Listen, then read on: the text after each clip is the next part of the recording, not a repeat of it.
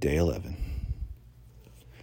Yesterday was the first day of school for my kids and for my wife. She recently took a new job teaching in an elementary school online.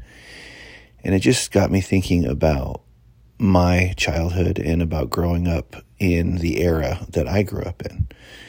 We didn't have computers uh, we actually had a 13 inch black and white TV, or maybe it was color, with rabbit ears, and we could only get a couple channels. And I just remember, you know, thinking technology when it would come out, the different things that would come out, Nintendo and Atari, where it was just incredible. And nowadays, we've got literally the ability to talk to someone on a phone and see them at the same time.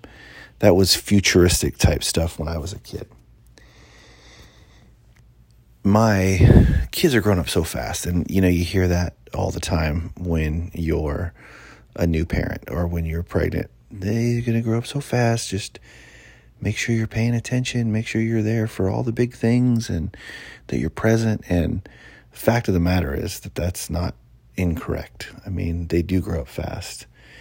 And I look back on the years that have passed by, and I, I, I get the Facebook and the, you know, the different like two years ago, three years ago memories, and I look at them and I just go, man, I remember when my kids were that age. I remember when my kids had all that baby fat, and I remember when that happened or that we went on that trip, and it just brings me so much joy. But as I look back on those, I, I realize now this is why my grandparents and my mom had photo albums. They would look to those photo albums and just reminisce and think about the good times. You know, I, I will think back on yesterday.